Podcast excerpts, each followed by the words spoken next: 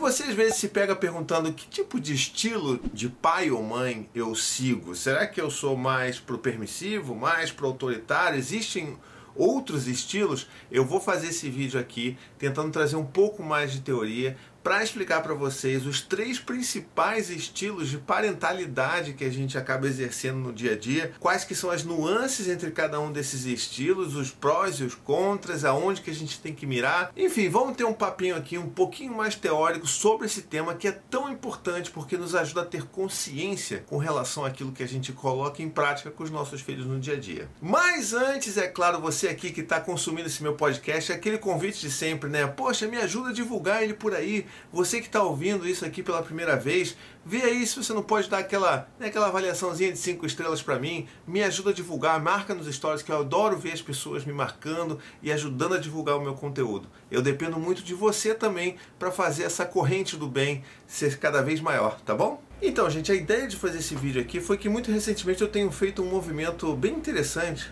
quase que nostálgico, vamos dizer assim, de rever, né, de revisitar alguns dos livros que eu já li há muitos anos atrás. Tem livros que eu li, comecei a estudar sobre isso, né, sobre criação de filhos, há dez anos, né, logo após que meu primeiro filho nasceu, Dante.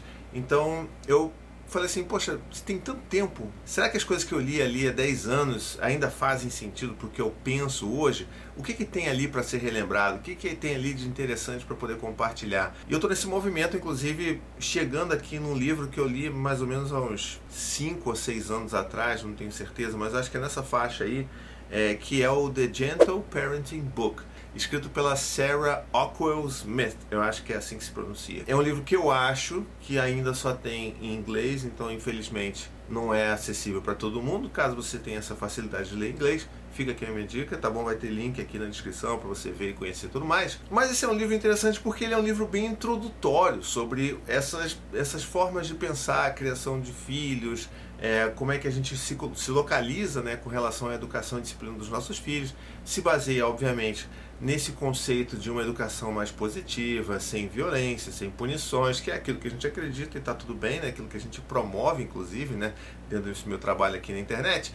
Inclusive, essa, essa teoria dos três estilos da parentalidade não foi nem autor aqui do livro, né, do Gentle Parenting, que fez, é, que, que criou essa teoria.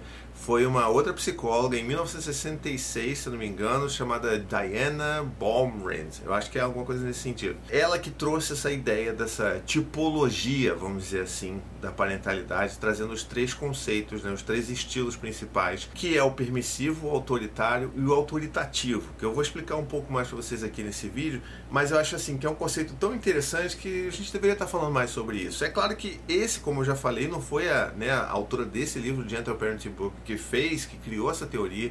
Essa teoria ela está presente em outros livros sobre parentalidade positiva, vamos dizer assim. É, já vi isso em outros livros aparecendo, mas é porque é realmente muito bom. Então eu vou compartilhar essa teoria com vocês aqui e aí vocês vejam como é que vocês podem tirar isso para o seu dia a dia, beleza? Então vamos lá, vou, vou primeiro aqui pegar é, uma, uns, vamos dizer assim, os principais características do próprio livro dela, É, para cada um desses estilos, e aí a gente vai trabalhar e comentar em cima deles, beleza? Então aqui, ó, no autoritário, ele tem, ele é altamente demandante, né? Ou seja, ele vai ter muitas demandas, esperam muito, né, sobre o comportamento que provavelmente não é apropriado à idade dos próprios filhos, tem limites e regras muito restritas, sabe? Muito firmes e apertadas e frequentemente em excesso. Os limites e esse, né, essas, esses, esses contornos, eles são aplicados através, principalmente, de punições. A criança é dada, oferecida, vamos dizer assim, muito pouca autonomia. Esse é um estilo também que ele não, vamos dizer assim, ele, ele não se importa muito, ele leva pouco em consideração a idade da criança, dos nossos filhos, quando vai pensar e construir toda aquela estratégia de punições, ou seja, nunca está muito importando com o que, que cada idade oferece ou pode oferecer de, em termos de desenvolvimento cognitivo, por exemplo. É um estilo de criação de parentalidade que é muito centrada no pai, né? Ou seja, é uma visão muito centrada ali no pai e na mãe, naquela pegada meio de o adulto que sabe. Os pais e mães, obviamente, não estão muito preocupados com a forma como eles próprios se comportam, né? E normalmente não são exatamente os melhores modelos para os seus próprios filhos. Existem baixos níveis de afeto envolvido, ou seja, o vínculo, o abraço, o toque, a, o acolhimento, isso é, obviamente, pouco presente nesse estilo de parentalidade, ou seja, aquela responsividade afetiva, ela fica bastante, devendo bastante, né? E existe pouco respeito pela criança, mas demanda muito respeito dessa criança. Acho que esse aqui é a frase mais impactante desse estilo autoritário, né? Ou seja, se exige muito respeito por parte da criança, apesar de não se demonstrar respeito pela própria criança. O segundo estilo, que é o permissivo, ele tem essas seguintes características aqui.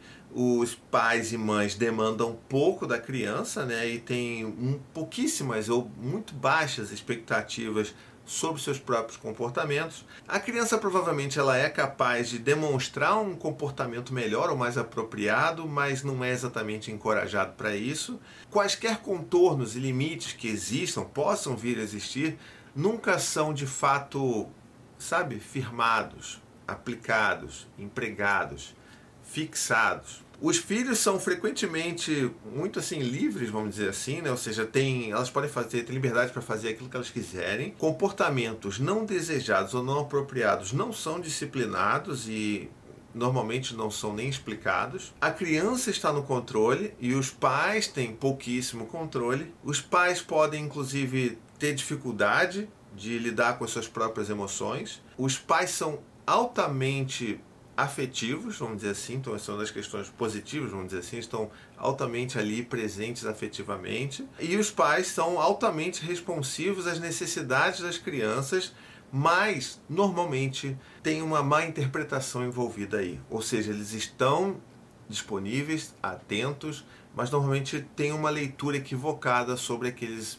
comportamentos dos seus próprios filhos. E aí a gente vem para o terceiro estilo, que é o autoritativo. Alguns outros autores e autoras e pessoas falam, comparam com a parentalidade democrática, usam outros termos, que eu vou me aprofundar um pouco sobre isso, as questões que eu tenho sobre o uso de parentalidade democrática, democracia em casa e tal. Mas vamos ler aqui agora então um pouquinho do que, que é esse autoritativo, que é uma palavra esquisita, a gente não ouve com tanta frequência, mas acho que vocês vão entender a partir do momento que eu ler as descrições aqui por alto do livro, tá? É, os pais demandam das crianças, ou seja, tem ali expectativas, mas que são ajustadas, ou pelo menos na melhor das hipóteses, são ajustadas à idade das crianças, ou seja, aquilo que elas podem oferecer no momento de vida no qual elas se encontram. Os pais conseguem, inclusive, é, determinar e configurar, vamos dizer assim, limites e contornos realistas. Esses limites e contornos, eles estão sempre sendo empregados de uma forma respeitosa. Os filhos normalmente recebem algum tipo de, algum nível, vamos dizer assim, de liberdade e, principalmente, autonomia é, com respeito à idade na qual elas estão, ou seja, é uma... É uma autonomia que é apropriada para a idade do seu filho, né? Porque existem autonomias e autonomias. Existe também uma disciplina que é também apropriada à idade dos seus filhos, ou seja, isso é a chave nessa conversa aqui, coisa que eu falo já há muito tempo aqui nesse canal, né? E é uma, vamos dizer assim, é uma abordagem que ela é muito centrada na criança, mas porque a criança é respeitada tanto quanto os próprios pais, ou seja, ela é centrada na criança no, com, no que diz respeito às necessidades, é a forma de enxergar e de ter expectativas, mas que também tem um foco nas necessidades dos pais. São pais e mães que demonstram uma boa assim, intensidade de emoção, ali, de afetividade com seus filhos e também tem uma boa conexão, né, um bom vínculo com seus próprios filhos. E também são pais e mães que são altamente responsivos às necessidades dos seus filhos.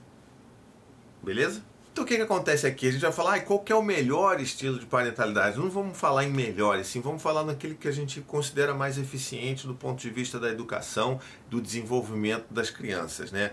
E acho que está bem óbvio que você que está assistindo esse conteúdo, você sabe muito bem que é o autoritativo. Por quê? Porque a gente está ali tentando equilibrar as demandas das crianças, adaptando as nossas próprias expectativas, criando consciência sobre as nossas próprias emoções e as nossas os nossos papéis enquanto pais e mães e a gente vai aplicar aquilo ali no dia a dia. Não significa que a gente vai seguir esse caminho para sempre, nunca vai ter, sabe, desvios. Então acho que isso é um negócio legal que a gente precisa ter em mente, que às vezes todo mundo fala assim, ah não, porque eu sou permissivo. E você tá ali, ah não, porque eu sempre fui permissiva, não adianta.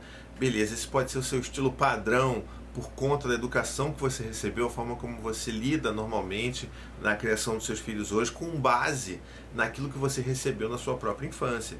Mas isso não significa que essa é a sua, vamos dizer assim, sua profecia autorrealizável, sabe? Você pode mudar o seu estilo, você pode fazer um trabalho de estar mais consciente daquilo que você está fazendo, do que você busca fazer com seus filhos, para que você consiga caminhar ali naquele lugar do autoritativo. É, existe uma grande confusão, inclusive, que eu queria pontuar aqui, que o autoritário e o permissivo são extremos de uma linha e que o ponto ali do meio, é, do equilíbrio, vamos dizer assim, seria esse autoritativo. Eu discordo bastante disso, é, porque assim, hoje em dia para mim é bem claro de que nem o permissivo, nem o autoritário compreendem as demandas reais dos seus filhos, né? Ou seja, as demandas por limites, porque limites são necessidades dos nossos filhos para que eles consigam também se sentir organizados dentro do, do mundinho interno deles, sabe? Para eles se sentirem que eles estão seguros, que existe um adulto